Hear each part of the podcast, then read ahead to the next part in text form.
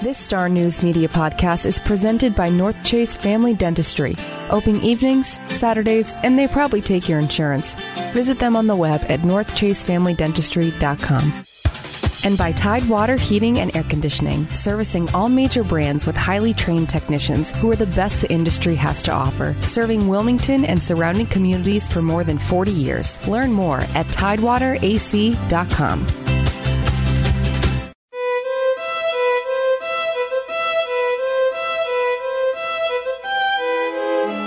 Demon Rum, Devil's Brew, and Hell Drink.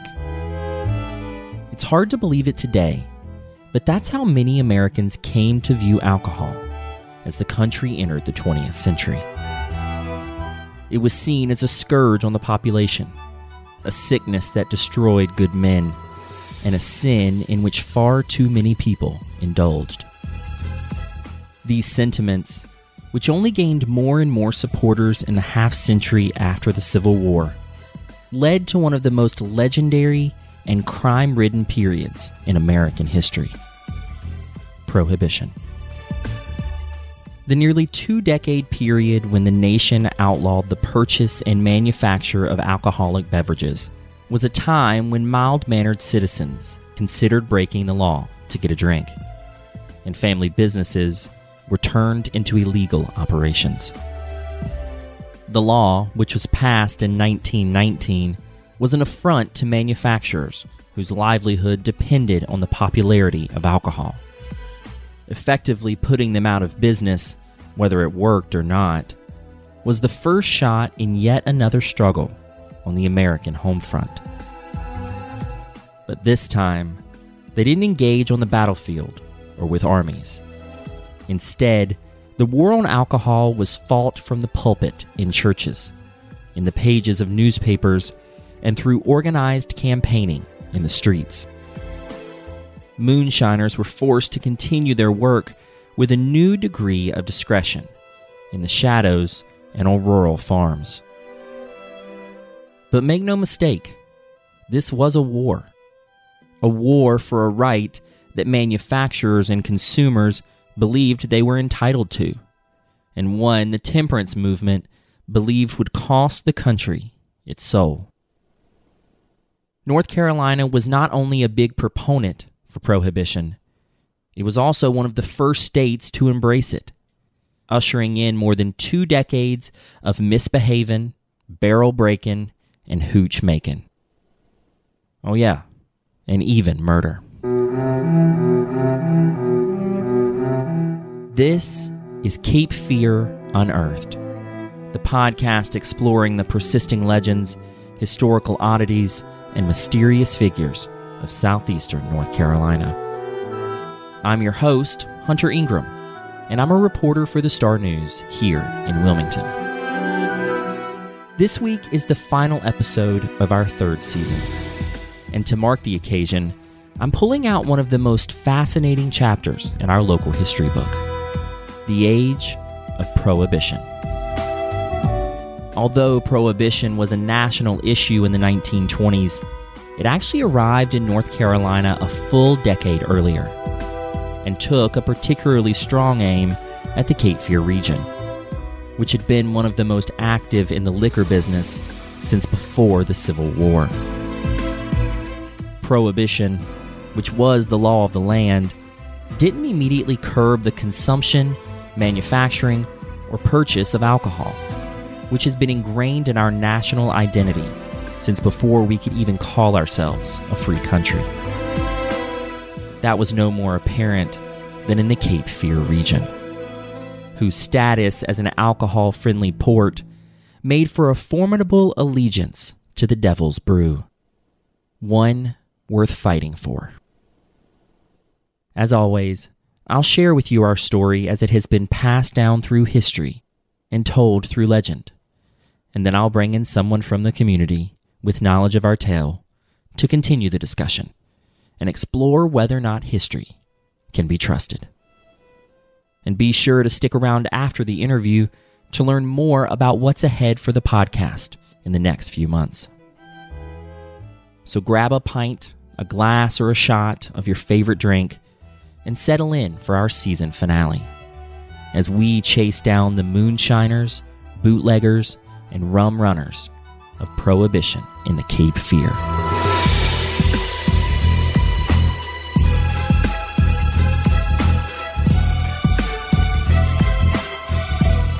Americans have always loved themselves a stiff drink.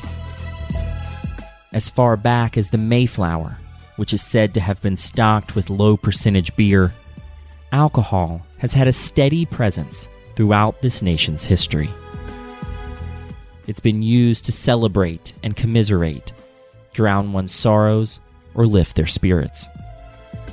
Some of our founding fathers would greet the day with a mug of hard cider, or send it to sleep with a dram of whiskey. Starting in his administration, President George Washington saw that soldiers were given four ounces of whiskey as part of their daily rations. Even in the charter that established the province of Carolina in 1663, the landowners known as the Lords Proprietors specifically mentioned the production of wine as a key function of the new colony. And it would be exported to England duty free for seven years as a means of enticing English residents into buying from across the pond. In Last Call The Rise and Fall of Prohibition, author Daniel Okrent cites English traveler Frederick Marryat's 1839 observation of America's proclivity for alcohol. Quote, they drink because it is hot. They drink because it is cold. If successful in elections, they drink and rejoice. If not, they drink and swear. They begin to drink early in the morning. They leave off late at night. They commence it early in life, and they continue it until they soon drop into the grave. In North Carolina, alcohol was even a means of commerce early on, as rum and whiskey were used to trade with Native American tribes for resources like furs. Unfortunately, it also crept through local tribes like a disease, causing a documented increase in drunkenness, aggression, and even death. It became such a significant problem that a Catawba tribe leader is believed to have submitted the first petition for prohibition to the North Carolina government in 1756. His request for colonists to cut off their supply of alcohol to local tribes was considered, but hardly enforced. As the country matured, so too did its drinking habits. People, mostly men, would drink throughout the day, incorporating alcoholic beverages into their lifestyle, as we drink water and soda with meals today. By 1830, the average American over 15 years of age drank the equivalent of 88 bottles or 7 gallons of liquor a year. That's nearly three times what the average American drinks today. Just as alcohol was a mainstay in American society, so too would be the counter movement to subdue it once and for all. Religious groups claimed alcohol was a temptation made by the devil himself as a means of luring men away from the light of God and their responsibilities as husbands and fathers through drunkenness and unseemly behavior. The most common refrain from temperance groups was that it jeopardized a man's ability to provide for his family. If he was spending all of his money on booze, were his kids at home starving? In some cases, yes alcohol was an intoxicating indulgence for some people, and by design, it was one society all but limited to men for a time. In the 1700s, sailors and slaves in North Carolina were not allowed to buy alcohol without the consent of their masters. In the 1850s, freed African Americans were banned from buying it altogether and even when saloons became a popular business in the 1800s, It wasn't ladylike for a woman to be seen in such an establishment unless she was working, limiting her access to alcoholic beverages. According to Daniel J. Whitener's book, Prohibition in North Carolina, there were 397 saloons in the state in 1855, 46 of which were in New Hanover County. While that might not seem like a lot today, you have to remember that Wilmington was only then approaching 10,000 residents. Like brothels, the number of saloons was propelled by the city's status as a bustling port, meaning men were coming in and out looking for short term entertainment. And drinking was certainly one option. Even the wine business was booming in North Carolina, which for a time around 1840 was said to have been the country's biggest supplier of wine. This easy access to alcohol and steady manufacturing profile was a thorn in the side of the local temperance movement, which flared up throughout the country with local segments in most communities. But North Carolina's temperance members were particularly vocal and proactive, presenting petitions for prohibition to the General Assembly as early as the 1850s. But as the century wound down, more people found themselves drawn to the temperance movement which used everything from religion to propaganda to scare tactics, invoking the image of sad children to paint a dark picture of alcohol's unsavory effects. As with most political efforts, the movement also tried to recruit supporters through editorials in local newspapers. Entire publications sprung from the movement with the sole purpose of pushing the temperance agenda including Wilmington's own short lived Democratic Free Press. At the forefront of the movement was the formidable Anti Saloon League, the nation's largest temperance group which advocated for a dry nation through the use of political pressure. But North Carolina wouldn't start taking real action on the matter until 1903, with the passage of the Watts Act, which banned the manufacture and sale of liquor outside of incorporated areas. In other words, the homegrown manufacturers in rural counties like Brunswick and the unincorporated parts of New Hanover County were being targeted. If you were caught selling it, you were slapped with a $200 fine and potentially six months in jail for repeated offenses.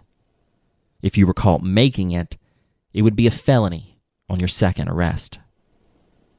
But even under these early laws, there were loopholes. For instance, a pharmacist could continue to prescribe liquor to a patient in need because this was still the age when throwing one back could supposedly cure any number of ailments. But that wasn't enough for the growing contingent of lawmakers in support of prohibition. Two years later, the Ward Act was passed in 1905, extending the ban to all incorporated towns with less than a thousand residents, instantly making 68 of the state's then 98 counties dry. The purpose of allowing alcohol in bigger cities rested on the notion that there would be more police around to oversee places of sale and manufacture so as not to let it get out of hand. But with unlawful county distilleries still operating and the temperance movement only gaining steam, North Carolina moved for statewide prohibition in May 1908, becoming the first state to pass such a law, voted on by the people. Though it should be noted that, like the consumption of alcohol, voting at this time was almost exclusively done by white men women's suffrage was still a decade away, and efforts had been underway since the end of the Civil War to suppress the African American vote. In that election, New Hanover County voted against prohibition by less than 200 votes. To illustrate just how popular temperance groups had become, a prohibition vote taken in 1881, saw New Hanover County vote against prohibition by more than a thousand votes. On January 1st, 1909, North Carolina became an almost exclusively dry state. Because the law was targeted at saloons and hard liquor, exceptions were made for beer and wine. Because the law was targeted at saloons and hard liquor, exceptions were made and leniency was given to beer and wine. When the clock struck midnight on the new year, 55 saloons, four breweries, and at least one legal distillery were put out of business in and around Wilmington. Now, as you might expect, and as was the case with federal prohibition, this didn't stop people from indulging in their spirituous liquors. Most people bought in bulk before the end of the year because home consumption wasn't illegal if you already owned it before the law went into effect. But once the law was in effect, distilleries still operated in secret in rural areas, and consumers just found loopholes to get their fix. One such flaw in the foundation of the law was the ability to buy alcohol from a wet state and have it mailed to North Carolina. That was done away with in 1913. World War I all but put a stop to manufacturing alcohol as the country turned its attention to the war effort. But as soon as the front lines calmed down, the temperance movement was back in action, operating at full force. And in 1919, they got what they wanted. The 18th Amendment, commonly known as the Volstead Act, had been passed by Congress and went into effect on January 17, 1920, officially banning the sale, purchase, and manufacturing of alcohol nationwide. North Carolina was the 28th state to ratify it. By the time prohibition became national law, 33 states had already self imposed dry mandates. But the national prohibition took an even stricter stance on the ban, designating anything with more than one half of 1% as an alcoholic beverage. Suddenly, the leniency that North Carolina's own state law had been giving to beer and wine was gone for the first time, all alcohol was illegal. And yet, people still found a way.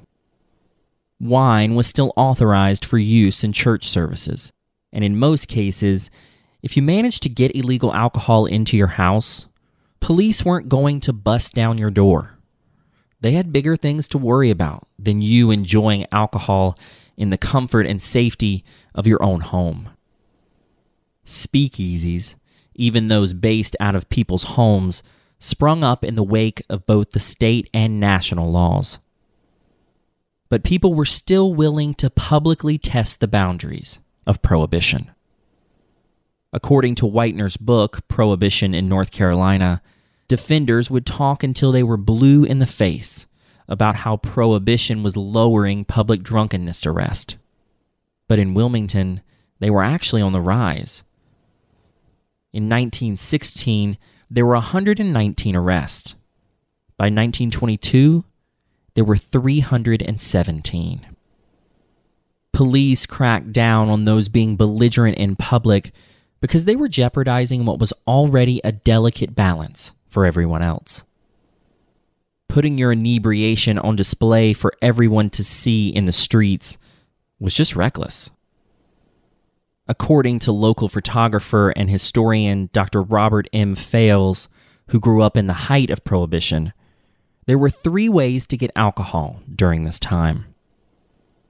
First, you would, as Fales put it in his book Memories Yesteryear, acquaint yourself with a good bootlegger who could get his hands on white lightning, as moonshine was called. Second was more of a do it yourself option learning the trade of moonshining so you could make it at home. The ingredients were still legal, so you just had to know how to use them without drawing attention to yourself. Lastly, and perhaps most delicately, you could strike up a relationship with a generous pharmacist who would write you a prescription for alcohol, which was still legal for medicinal purposes. Being that southeastern North Carolina sits on the coast, the water also played a factor in the movement of alcohol. Rum runners would use the water to navigate loopholes in the law, mainly using the matter of jurisdiction to their advantage. You see, Prohibition only went as far as the country's jurisdiction, which at the time only extended three miles off the coast. So rum runners would operate three miles off the coast to move their supply before bringing it to shore. One story said a Canadian ship carrying hundreds of cases of whiskey was captured off Wilmington in the early 1920s. The cargo was ordered to be kept under lock and key in the Customs House on Water Street, which is now the Alton Lennon Federal Courthouse. After the captain and crew were sentenced, the whiskey was taken out to the street and publicly busted to pieces, so the prized beverage could wash into the gutters and into the river. Keeping the moonshining business alive in the Cape Fear was certainly no easy task. Now, as an important point of clarification, a moonshiner was the person who made the illegal alcohol, while a bootlegger was the person charged with transporting and selling it. The thick wooded areas of the region's more rural areas provided ample cover for moonshiners. But unlike big cities with plenty of alleys, buildings, and side streets to slink into if the authorities caught wind of their movements, bootleggers in Wilmington and Brunswick County were limited in their transportative options. The region only had so many roads, and most were bumpy, brutal routes that made transporting the precious cargo a tricky business. This was especially problematic in Brunswick County where some roads were impassable at times, and the long march into Wilmington and New Hanover County only upped the stakes. This was a tense operation, so much so that when bootleggers crossed paths with the police, it wasn't unheard of for gunfire to be exchanged. It was this kind of face off that's at the center of the region's most notorious story from the era of Prohibition. It involves Wilmington Prohibition officer Leon George and U.S. Deputy Marshal Samuel Lilly, who were brutally murdered in Brunswick County on July 29, 1924, on their way back from breaking up an illegal whiskey still. The Wilmington Morning Star's report the following day went into gory detail about the gruesome scene found on what was described as a lonely road. Quote, Officer George was shot dead on the front seat of Marshal Lilly's Ford, his face and chest riddled with bullets, while the deputy marshal's body lay on the ground to the rear of the car, his head resting in a pool of his own blood. George's dog, Baby, was also found, as the paper put it, stiff in death on the back seat. The Cape Fear region was stunned. After a manhunt, four people, including father and son moonshiners William and Elmer Stewart, were arrested for the murders. The Stewarts were found guilty and executed on the same day in 1925. Today, they're buried in Bellevue Cemetery in Wilmington under a shared tombstone that reads, At Rest. We're going to talk further about the George and Lilley murders with our guest, because the story shook the local region from the rhythm of Prohibition, which at this point had become custom for the state. This was the way of life for the duration of Prohibition. People testing the limits of what they could get away with, all in the name of alcohol. Clearly, Prohibition which was meant to curb that toxic allure of alcohol and protect citizens, was not having the desired effect. So in 1933, the national law was amended to allow for beer of up to 3.2% alcohol content. But by the end of the year, the anti alcohol movement had lost its buzz. On December 5th, 1933, the 21st Amendment repealing prohibition was passed. But even that didn't bring an end to America's dry spell. But even that didn't bring an end to America's dry period. If you'll recall, most states passed their own prohibition laws before the country followed suit, meaning the 21st Amendment only reverted authority back to the states when it came to the issue of alcohol. So North Carolina remained dry until 1935, when numerous counties voted to open alcohol beverage control stores bringing to an end nearly three decades of prohibition in the state. Today, we call those establishments ABC stores. New Hanover County, which had been resistant to accept prohibition in 1909, was one of the first counties to overwhelmingly vote ABC stores through. By 1937, North Carolina was no longer a dry state save for Graham County, which remains the state's only fully dry county to this day. Prohibition was, as it's been called, a noble experiment that spoke volumes about the country's dependence on alcohol. Driven by religious and political motives, temperance groups saw prohibition as an end all be all to a problem they clearly didn't understand the full extent of. In fact, some people argue that they may have done more harm than good. The simple act of taking a drink in the age of prohibition chipped away at the average person's own adherence to being a law abiding citizen. Many people believe prohibition actually gave way to a higher tolerance for illegal activity because more people were defying authority. While indulging in a drink was hardly a crime on par with murder, it allowed people to toe the line between right and wrong. There's something dangerous and even sexy about the age of American history that played out in backwoods distilleries and smoky speakeasies. But it was also a tense period that existed on the brink of lawlessness. Thankfully, we pulled ourselves back from the edge. But as we've shown, this country and the Cape Fear region did not come out of Prohibition unscathed.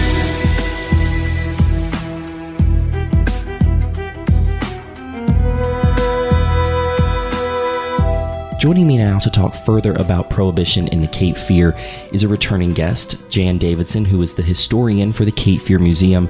Thank you so much for being here, Jan. Oh, it's great to be back. Now, you are back because you were on our Topsy episode, which was at the beginning of our second season.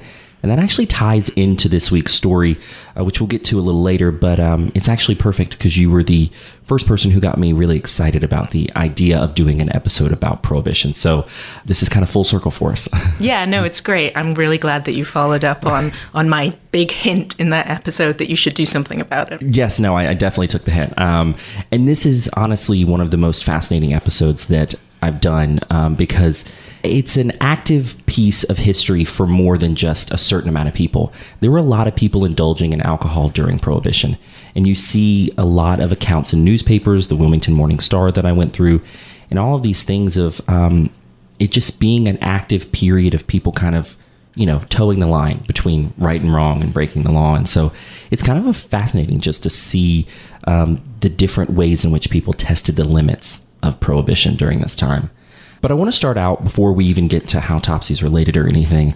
I want to start out with North Carolina being one of the first states to pass prohibition. You know, I told our listeners a little bit of how it got there, but I wanted to talk even more about why. You know, what was happening in North Carolina that made it so quick to get on board for prohibition or, or made it wanted to get ahead of the curve, kind of? I think that's a great question. Um, definitely one of the things that happens, which is an underlying part of the story, is that African American men are disfranchised in 1900. And that kind of clears the way for those who are in favor of prohibition to stop worrying about splitting the white vote.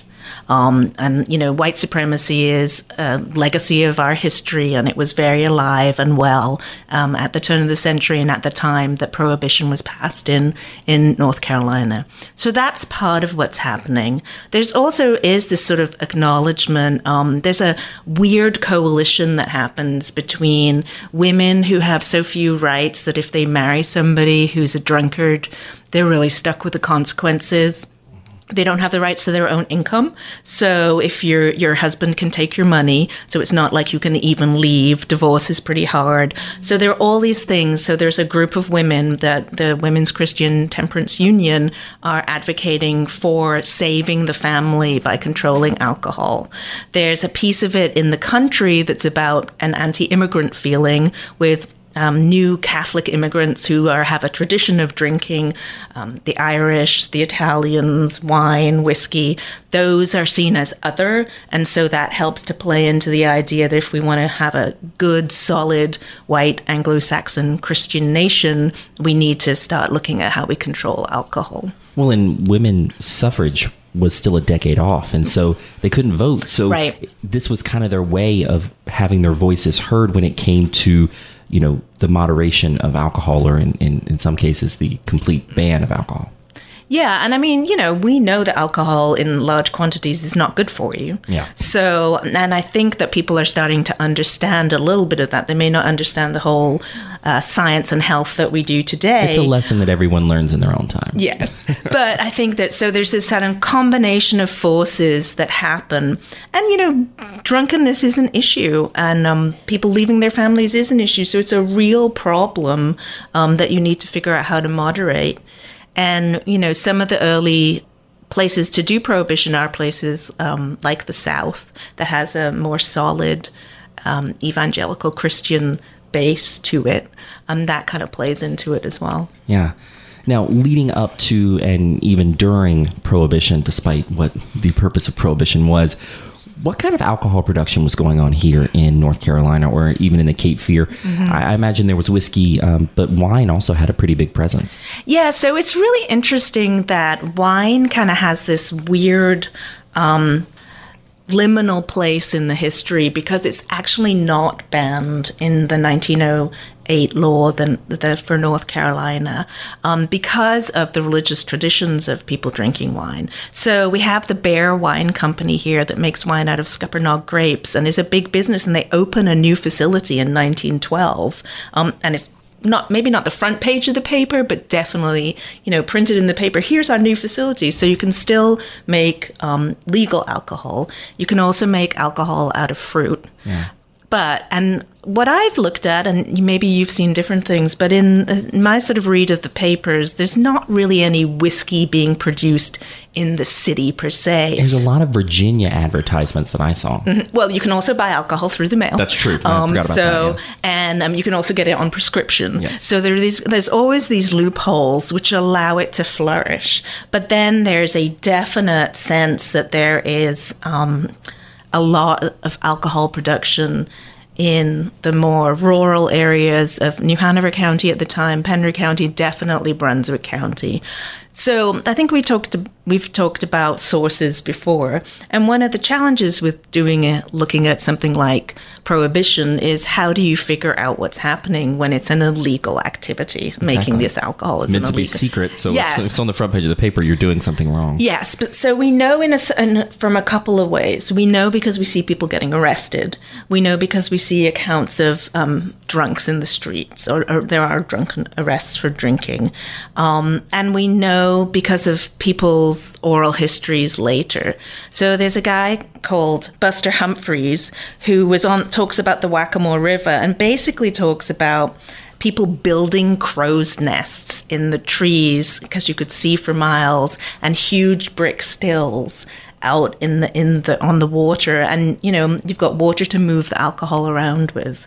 So there was definitely a lot of production of whiskey um, in the in the surrounding area. I mean, these were massive productions. It sound like. I mean, if, if nothing else, I mean, maybe primitive in the sense that you know they're out in the middle of nowhere, and these right. are probably families that are doing this, but they're still pretty impressive to kind of build in the middle of Brunswick County or in these rural areas. Yeah, I mean they're making they're making moonshine all over the place, and of course we also are right by the coast, as we know. Mm-hmm. And another way that alcohol comes in um, is it's bottled whiskey that comes in on ships that um, that so you can the the limit's like three miles mm-hmm. out so in new york and places after national prohibition is passed there's like rum row where you could go out and basically drink um, in the ocean i haven't seen anything that suggests that we had a rum row yeah. but you've definitely see um, there's a famous ship called the messenger of peace in 1922 that gets caught with th- more than a thousand cases of whiskey on it.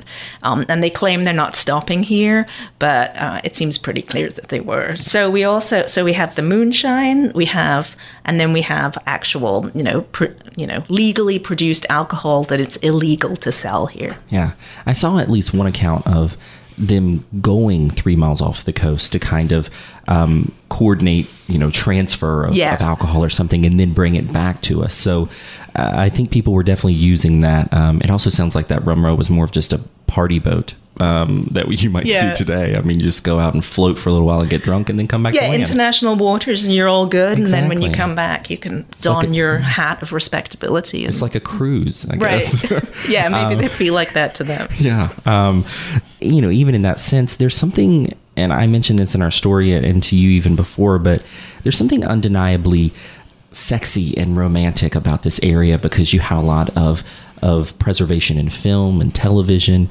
Uh, you know, people are kind of breaking the laws, but it went against what this state was trying to do, which was to hold on to this type of um, moderation, this type of control over the area. And so I just kind of find that to be a fascinating uh, piece of this that there's a lot of people who were um, toeing that line and kind of taking advantage of it. But then you also have a lot of these people who were really fighting to keep prohibition, you know, enforced and we held on to it for so long afterwards. Yeah. So I mean our laws were passed. I mean I think historians see North Carolina as interesting because it was passed by a referendum. Mm-hmm. So New Hanover County actually did not vote for prohibition in that referendum. Nope. Um, but the state as a whole did. So it's one of the first vote. I mean, it's people decided, right? Yeah, yeah. I mean, people limited to white men, but the people. Mm-hmm. Um, so that was that shows that there definitely was a sentiment towards the control and restriction of alcohol, and yet at the same time, it's one of the most broken laws. And so I think one of the interesting things for looking at it through a historical lens is, is you know, what effect does it have when millions of people break the law all the time on how they fit into society and how they feel about government?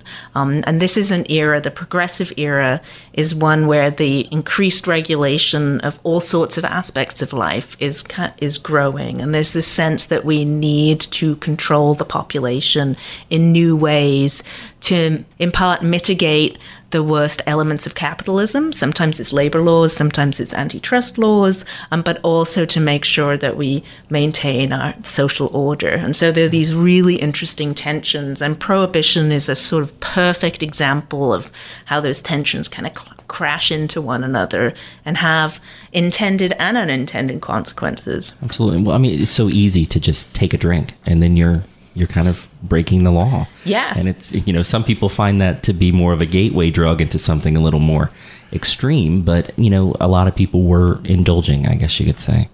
Yeah, and there's all the kinds of stuff that's going on about um, new forms of entertainment, like the movies. There's new dance clubs. There's new roles for women. And so, one of the things that the era of prohibition, ironically, does is make you know cocktails and drinking more um, more common for women. And we know that has some really negative effects if you're drinking when you're pregnant now. Yeah. But I mean, it's kind of changed that culture um, and made a big difference in kind of how social life and society kind of worked. you know, one thing that is so intimately tied to prohibition is uh, moonshine. Mm-hmm. But moonshine doesn't really need prohibition to kind of flourish. I mean, it's still done today. Right. So I think the interesting thing is is that we think of prohibition as if you're thinking national, you know, the passing of the amendment to the to, through the repeal, so 1920 through 33. If you add North Carolina, it's 1909 through later. But there's been conflict about alcohol and moonshine if it means, you know, un alcohol you don't pay taxes on since George Washington's time. I mean, the Whiskey Rebellion mm-hmm. is about not wanting to pay tax on whiskey to the state um, because you want to make money. And so we've been um, there. There is this tension, and there has been moonshine pretty much through. It's basically if you made alcohol in your house and then sold it and didn't pay tax on it, you're you're a you're a moonshiner. Yeah, uh, you know it's it's funny that a couple years ago I had uh, there was a moonshine company that was launching in North Carolina, and they sent us promotional moonshine basically, and it was in that characteristic kind of fruit jar, that mm-hmm. half you know half quart I think, and um, it's interesting how that image and that idea of prohibition is commodified now. I mean, it's it's something of a selling point now. Mm-hmm. But at that time, it was a pretty tense time, and you know, I think that actually transitions us really well into prohibition officers because mm-hmm. obviously, um, and I've told our listeners about the the story of. Um, Leon George and Sam Lilly, but what would have been the duties of a prohibition officer in that time? So, because the prohibition law says you can sell alcohol in certain places in North Carolina, um, dispensaries at the drugstore if you've got a prescription, one of the things that prohibition officers had to do was actually check that selling alcohol medicinally was being performed properly. So they're bureaucrats on that front.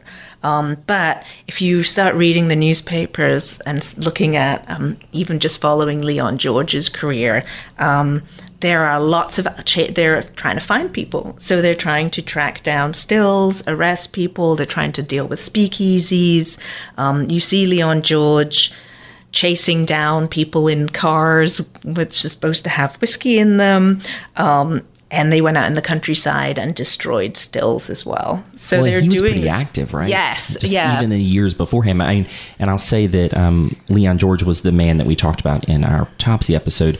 He was supposedly one of the heroes that saved Topsy the elephant when she escaped from the circus in 1922. Mm-hmm. Um, but he had this whole other life. I mean, he was mentioned several times in newspaper articles because he was a leading force of prohibition enforcement here in the area. Yes, so he seems to have been. I don't know if there was more than one local prohibition officer. You would think there might be. Um, but maybe he just maybe that was part of how people got to drink was you only had one? Mm-hmm. it's a whole different story you had to kind of you know you had to defy leon george specifically. Yes but he definitely i mean he was a has been a police officer in town since 1898 he, he was um, he had done all kinds of stuff. A lot of what he's done since the 1910s is dealing with um, moonshiners. And so he was already active. When you look at him he's he obviously got horribly murdered, which you've talked about. Yeah. But even before then, he got shot at, he got all kinds of stuff just in the course of his duty. So he seems like he was either a magnet for violence or that the job was really difficult. Yeah but yeah, he he's a really interesting guy because you kind of get this sense of, of him almost being it's almost being like the Wild West or the yeah. the, the tropes about the Wild West and that they're out there kind of with their guns and looking for moonshine and and and chasing down um, chasing down vehicles trying to find known moonshiners. Yeah, it's something you see out of a movie. Yes, it's uh, it almost does feel like one of those like gangster Chicago movies, but in Wilmington. But in Wilmington, and you know, it's even more like the Wild West because what happened to him happened, as the newspaper described it, on a lonely, desolate road. I mean, it's out in the middle of nowhere. Yes, the loneliest road in Brunswick County, I think one story put it, which I don't know how you decide. I don't know how. You, I imagine there were a lot of contenders at the yes, time. I would think so. But yes, no, it's um, definitely you're driving around um, in all kinds of areas. Uh, I think the stories are amazing. That one, it was that they got shot so so much Yeah. um, and in such close range, and it sounds like it was a horrific crime. But also that all these people went out there to take a look at the site after, in the aftermath. So there's this kind of rubbernecking that's going on as well, and how um, today's standards of evidence don't really seem to have applied that much to this case. And yet they did use some of the things that we think of as kind of CSI forensics to kind of figure out who did it by comparing bullet casings and that kind of stuff. What do we know about the actual crime, though? I mean, why were they out there? Um, I mean, did they exchange gunfire, or was it more of an ambush? So it's my understanding that they were out there looking for a still, and and if the newspaper reports, which are extremely graphic, are accurate, then they were completely ambushed. Neither of them they they were heavily armed, and neither of them drew their guns, And even the dog died, and even the dog died. which is a very sad point of this, and, and I somehow feel more for the dog. But um, Yeah, isn't that awful? I kind of do too, because like they, the way that they describe baby the Airedale, basically um, being dead next to her her person. I know, and and it, it and you, like you said, it was gruesome detail, and it's there was something you know some very flowery language, not flowery, but very descriptive language of um, like her glassy eyes were staring into nothingness or something like that, and so they wanted to capture the brutality of this for the people who were reading this story. Um, and I think it shocked people. I mean, it, when you say that's the case, Yes, so I think this is one of the things. Um, it was extremely graphically portrayed, and this is an era of a little more yellow journalism and some really big cases where um, the depravity of humanity was on display in the 1920s. So there's this case of Leopold and Loeb, who are these two rich white college kids who decide to kill somebody just to see if they could get away with it and they don't manage to. Um, but it's this huge story in the papers, and there's a lot of attention play, paid to this kind of crime. But so the descriptions, I'm not sure would make it into the paper today. It seems like they probably wouldn't, but they might make it into the tabloids. yeah, I would say that we wouldn't put this much description. It's it's very graphic. Yeah, but I think that the part of it was it was incredibly shocking. Yeah. Yeah, it's, it's it's it's something that you know. These are also really long stories. I mean, they were following these things, you know, to the minute. They were they were going after every event. They were going to the funeral. I mean, Leon George's funeral was attended by thousands of people supposedly. Yes. Um, and then there were impassioned speeches given in the days after. I mean, even one kind of placed the blame on everyone. Yes, so there's a minister in town who gives a speech the Sunday uh, uh, from the pulpit the Sunday after uh, Leon George's funeral. And he essentially says if you have had a drink, if you have bought illegal alcohol, you are to blame for Leon George and Samuel Lilly's death. That's kind of a broad strokes claim, but okay. Yeah, but I mean, so he's making this argument about if you break the law in any instant, then you're you're in opening the door for this kind of behavior. So you need to take uh, the moral responsibility for the death of these people. Wow. That's a strong stance to take. It It is. Now, what happened to William and uh, Elmer Stewart, who were the father and son? They were executed together, which is pretty rare. Yes. Yeah. so I think it's a fascinating story because I I- originally nobody was sure who had committed the crime. Um, one of the early accounts blamed um, an unknown African American man, but they pretty quickly came to figure out it was this this Stewart father and son pair. And then two other men Yes. who were also arrested. Yes. And I can't quite figure out what happened to. Yeah. Well, one of them was related to a law enforcement officer, and they seemed to disappear Okay. off the thing pretty, off the case pretty early. And I, I couldn't figure out what happened to the other person. Newspaper reports definitely followed the more salacious you know, father son So I, duo. yeah, I do think that that kind of, um, just like the Leopold and Loeb case of these of these two um, well-to-do white guys, um, the the thing that it sort of hit people that this was like, you know, depravity being passed on through the generations, so that you have this father and son working together and committing this heinous crime, and they They are tried in Southport. The trial seems to take, to modern standards, almost no time. And then they're quickly sent to Raleigh and pretty quickly ele- executed through the electric chair. On the same day. Yep. And they were the 77th and 78th people to be uh, electrocuted by the state of North Carolina, wow. which was a newfangled, supposedly more humane way to to put somebody to death. Um, and they're buried together in Bellevue Cemetery in Wilmington. You can go see their their grave now. Um, ironically, I think it says at the bottom uh, "at rest." Which seems, you know, to kind of downplay the violent nature of kind of the last yeah. chapter of their story. I mean, they both confessed to the crime, mm-hmm. um, and actually, they were trying for clemency through the governor. And because the younger, the the son confessed, he didn't get it. Um, there was some sense that uh, he, by confessing, he took responsibility, so then you can't give somebody clemency, yeah. which I think is really mind boggling and interesting to s- sort of think on a little yeah. bit.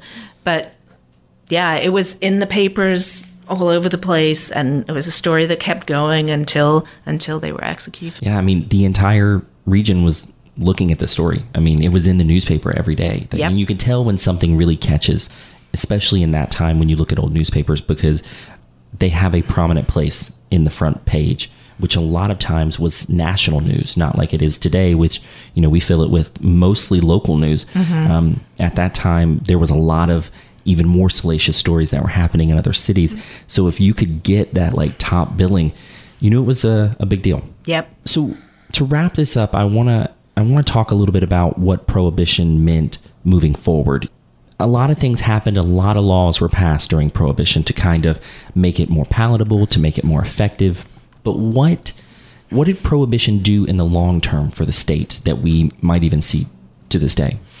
So I think there are a couple of things that it's worth uh, acknowledging about how the history unfolded. And the first is is that when national prohibition was re- repealed, that had no effect on the state of North Carolina because the pre existing statewide laws remained in effect. So the state had to go back and repeal laws in order to create um, a state where you could still drink. Um, and in fact, the state didn't support the repeal of the amendment. So they kind of incrementally begin to allow um, alcohol back into the into the legal system. So in 1935, you can start do it having an ABC store, but for nearly 70 years, North Carolinians couldn't buy a ready-made cocktail at a bar, restaurant, or hotel. Um, so you know, all through the 60s and basically, it was 1978, and Charlotte was the first place that you could go somewhere and say, I would like a gin and tonic, and actually be served a gin and tonic. Before that, you could bring a bottle of gin, you could pay for a setup mm-hmm. and pour your own gin in it. Wow. Um, but there, so there's this, these weird things. And I mean, up until fairly recently, we couldn't buy. Uh, a cocktail at brunch. You couldn't buy alcohol at the grocery store on Sunday mornings. Mm-hmm. I mean, Sunday brunch. Yeah. And um, I think we all have seen in Wilmington and around the state the growth of the craft beer industry. Absolutely. And that has a lot to do with. Um, we basically didn't have beer because you could only brew beer or craft beer because you could only brew beer of a certain um, alcohol percentage. Yes, yeah. that's the right word. Certain alcohol percentage. And that only changed in 2005, where they raised it and said you could brew beer that was stronger than 6.5%. And that's in part why we now see so many more breweries. I think it also leaves the legacy of um, ordinary people uh, having maybe being more willing to break a law than they would have been if this law hadn't been put in place. Absolutely. You know, you read accounts where people make the case that, you know, temperance movements and, you know, the anti saloon league and all these things, they did more harm than good because they really introduced the average citizen into what it was like to break the law, which is interesting. Yeah. Well, and, you know, we know that people have been ingesting things that change their way that their minds work um, for centuries. This is thousands of years. You see it in Native American culture with black drink, which is a hallucinogen. You see with peyote. I mean, all of those things. This is not something that it seems like altering your state is something that humans have been doing since they figured out that they could. Mm-hmm. And so legislating against that seems to have been doomed to failure mm-hmm. in with hindsight. Yeah. I mean, I think that the folks who passed prohibition laws genuinely thought that it was a good thing to do. And obviously, we still re- regulate alcohol. You have to be over 21. Um, you you're not supposed to drink and drive. I mean, we're all we have all of these laws that surround how we consume alcohol, and for most people, many of them seem really, really reasonable. But the outright ban just seems to have you know, failed miserably. It did, um, and and led to some really fascinating and, and in some cases tragic, you know, consequences with yep. with the story of of uh, George and, and Lilly.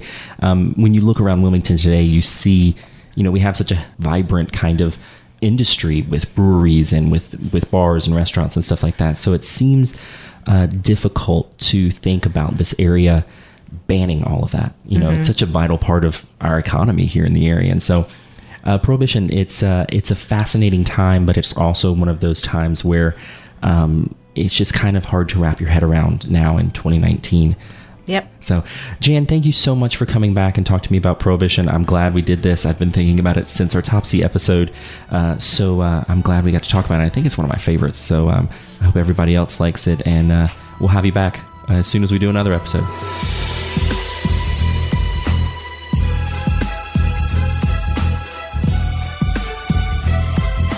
That brings us to the end of this season of Cape Fear Unearthed and our episode on prohibition in the region. Thank you so much for joining me. Although we're closing the book on season three of the show, we're far from done sharing the Cape Fear stories. In October, we're going to be debuting a month long series of mini episodes telling haunted tales of the region. One story each Thursday in October all leading to Halloween. But until we unfurl our next chapters, be sure to share your thoughts on the show on Twitter with the hashtag CFUnearthed. Or you can email me directly at capefearunearthed at gmail.com. Also, please make sure that you're a member of our Facebook group, where listeners can ask questions about our episodes and share their own memories of the region's history. In that group, I post extra content for each episode. And this week, I'm posting a few pictures and news articles from the age of Prohibition in Wilmington. And if you're a member of that group, you'll be the first to hear about what's coming next for Cape Fear Unearthed. And don't forget to sign up for our newsletter that goes out every Thursday. In it, I will include links to the new episodes and any supplemental pictures or videos that I uncover in my research all delivered right to your inbox. You can sign up for that newsletter at starnewsonline.com slash newsletters. As always, you can get a list of all the books, articles, and resources used in researching this podcast in the show notes of each episode. Cape Fear Unearthed was written, edited, and hosted by me, Hunter Ingram. You can find more of my work at starnewsonline.com or on Twitter at Hunter underscore Wesley. Additional editing on all of our episodes is done by Adam Fish. And a special thanks to Heather Yanko with the Cape Fear Museum and Travis Souther and Joseph Shepard with the New Hanover County Library, who have all been instrumental in gathering resources and photos for this season. This podcast is made possible by listeners and readers like you. Support local journalism and Cape Fear Unearthed by subscribing to the Star News today at starnewsonline.com slash subscribe. And while you're subscribing to things, be sure to subscribe to this podcast on Apple Podcasts or wherever you get the show so you never miss an episode. And while you're there, leave us a review, which will help more people find Cape Fear Unearthed. Until next time, Get out and explore the Cape Fear region on your own. What you learn might just surprise you.